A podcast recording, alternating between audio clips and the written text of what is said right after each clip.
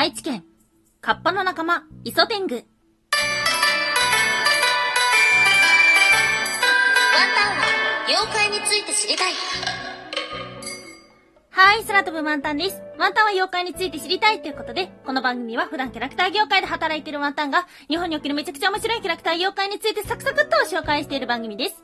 この番組のスポンサーはとまさまさん、歴史とか世界遺産とかを語るラジオなど放送されています。詳細はツイッターにありますので、ぜひぜひ番組概要欄からチェックしてみてください。はい。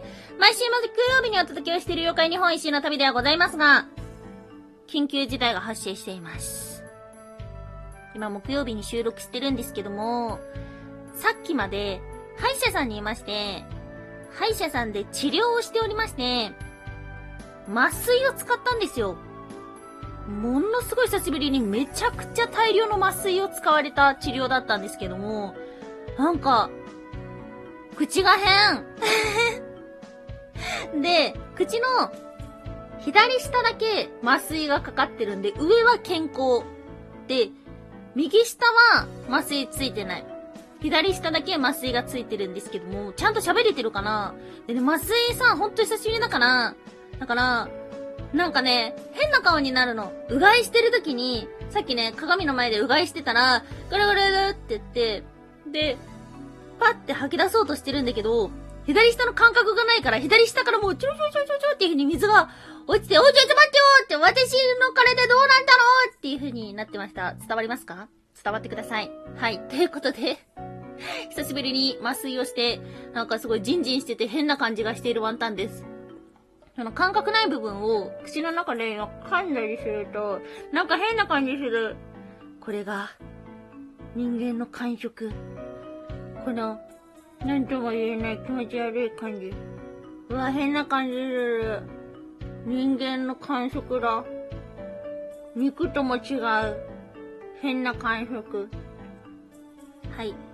変な感触をお届けしました。ということで、そんなふがふがしてるワンタンではございますが、今日も元気に妖怪のお話をしていこうと思っております。はい、ということで、101歌手になりました。今日お届けをする都道府県は、愛知県。はい、県庁所在地は名古屋市ですね。はい。ということでですね、今日は愛知のお話をしようと思ってるんですけども、まあ、最近ね、ちょっとシーマの話が多かったので、今日はですね、妖怪のお話をと思っております。で、前回の妖怪日本一周の旅ね、久しぶりにちょっと台本見返してたんですけど、それもすごい面白かった。熱田神宮のお話とかね、消された歴史の話とかね、してたので、まあ、そちらの方も楽しんでいただけたらと思うんですが、今日はカッパのお話。そのカッパのお話の中でも愛知県といえば、磯天狗。はい。磯天狗、何者なのでしょうか？実はこれは、カッパの仲間とも言われています。はい。ということで今日は愛知県のカッパについて3つに分けてお話をしていきましょう。まず1つ目、イソテングとはそして二つ目、終わりの磯天狗の正体とはそして最後三つ目、天狗も降り立つ天狗棚。はい、ということで、まず一つ目、磯天狗とは、開花、えー、原因不明の火を出す妖怪とされていて、磯辺に現れていると言われています。日本妖怪変化語録によると、天狗という名前に反して、天狗の類ではなく、カッパの一種と言われています。これは愛知県、三重県、和歌山県で見られるということなので、まあ、海辺で見られるものということですね。愛知県知多郡南知多町では、ある漁師が雨の夜に海に出たら大量の魚が取れました。すると、どこからともなく火の玉が現れます。漁師は不気味に思い、念仏を唱えたところ、火の玉が消えました。そして気がつくと、取ったはずの魚がなくなっていたというような話がありました。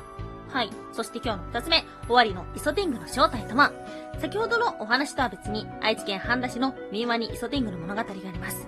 昔々、終わりの国で、海上に小さな白い煙が回転しながら現れる竜巻のことを磯天狗の仕業と呼んでいました。ある日、乱暴者が磯天狗を退治しようとします。そして、磯天狗が飛来したと言われる山へ登りました。噂通り、竜巻のような白い煙が飛来してきました。そして、乱暴者はあっという間にその中に飲み込まれ、遥か遠く海まで放り出されてしまったというようなお話。うーん、なんか、昔話としては割と破綻しているなぁと思ったんですけども、このイソテングの正体というところで、そもそもね、天狗とは何者なのか覚えてますか？天狗、天に犬と書く天狗、その正体は星、夜空に輝く水星と呼ばれていました。なので、イソテングも、えっ、と、水辺に現れる火の玉とか原因不明の火という風に言われてるので、磯辺に落ちた流れ星を指すのではないか。また、この民話にある通り、イソテングとは竜巻ではないか。などなど、イソテングの正体についていろいろ考察がされているのですが、この正体を考える前にもう一つ妖怪を紹介させていただきましょう。江戸時代の妖怪、ヤロカ水というものがあります。水辺で、ヤロカ、ヤロカと声を出します。伝承によると、雨が降り続いて、木曽川が増水しました。すると、川の上流で、ヤロカ、ヤロカという声が聞こえました。それに対して村人が、よこせば、よこせ、と叫びました。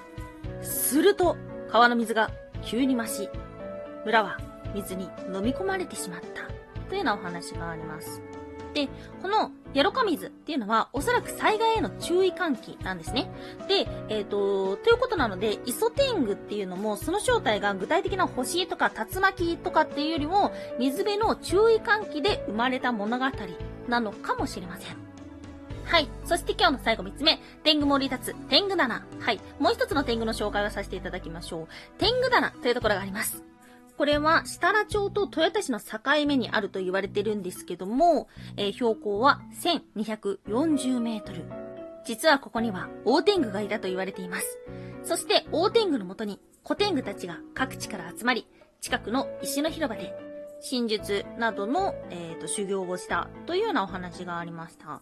はい。この天狗棚、実は天文ファンの聖地でもあるそうです。うん。行ってみたいですね。ワンタンは、うーんと、星をちゃんと見に行ったことがないので、朝日は登山であると思う、思う。あまり記憶にない。けども、綺麗な星っていうのを見たことがないので、なのでね、なんか素敵な場所だなっていうふうに思いました。まあ、ここに天狗の名前がついてるのは、おそらくその元々は天狗は天にまつわる妖怪だからなのかな？なんていうふうにも思います。はい。ということで、ぜひ、愛知県天狗棚を要チェック。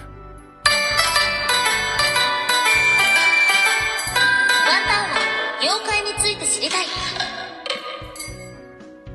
コメントを返す。そして、口が、もごもごしている。変な感じになってないかなわからないけども。はい、コメントありがとうございます。はるさんありがとうございます。ワンタンさんはじめましてこんばんは。はると申します。初めてお便りさせていただきます。妖怪の収録に興味があり、以前から収録を聞かせていただいております。もともと、ゲゲゲの鬼太郎が好きでしたので、とても楽しませていたもらっています。さらに、私は音楽枠が好きなのですが、ワンタンさんがギターを弾いて歌われているのに感動してしまい、勢いでお便りさせていただきました。ギターも歌声もとても素敵でした。素敵な配信もありがとうございます。これからも陰ながら応援させていただきたいと思います。突然のお便り、失礼いたしました。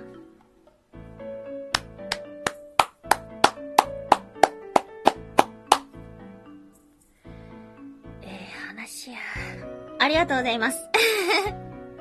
ポッドキャストなどでお聞きの方、えー、途中にありましたギターっていうのはですね、ラジオトークのライブ配信っていうので、たまに気まぐれで弾き語れない弾き語りをしているのですがそれを聞いていただいてありがとうございます。全然ギターが上手くならない満タンではありましたが、たまに気まぐれでやっております。そして妖怪の収録に興味ありということで、本当に嬉しいですね。あの、このワンタンの放送っていうのは、もちろんワンタンに興味持ってくれて聞いてくださってる方もいるんですけども、まあね、妖怪に興味を持ってとか、歴史が好きでっていう方がね、来てくれると本当に本当に嬉しいなぁなんていうふうに思っております。うん。割とね、あの、お便りとかないとね、孤独に、これでいいんやろかっていうふうになってたりするので、今日はいただいたお便りから妖怪のお話をと思って、このイソティングのお話を持ってきたというところです。はい、そして、稲佐さんありがとうございます。ブーケ、受け取って指ハートプロポーズ。プロポーズです。ワンタンにプロポーズするためには、順番に並んでください。はい、そして、犬さんありがとうございます。ほやほや、朝収録ということで、朝収録の時にいただいたお便りありがとうございます。いつもライブ配信にもね、遊びに来ていただいて ありがとうございます。見てるんですよめちゃめちゃリアルタイムでコメントは。本当です。はい。ということでですね、いつもいつもお聞きいただきましてありがとうございます。まあそうですね。あのー最近は、うーん、リスナーさんは、ポッドキャストの方がやっぱり相変わらず多いんですけども、でもね、ラジオトークの方が、あのこういうライブ配信とかでちょこちょこ交流ができるので、もしね、お聞きの方で、ラジオトークって何？やっていうふうに思った方がいらっしゃれば、ぜひぜひ一度調べてみてください。はい、ということで、もう、麻酔がね、麻酔、麻酔で、もうどんどん感覚がなくなってきちゃったんだけど、これ何時間ぐらいで引くんだろう？さっきよりひどくなってる気がするな。あとね、麻酔が全然効かないの。ワンタン酒強いから。はい。ということで、よく麻酔をするなっていう人はお酒を控えてください。今日も聞きいただきましてありがとうございました。以上、空飛ぶワンタンでした。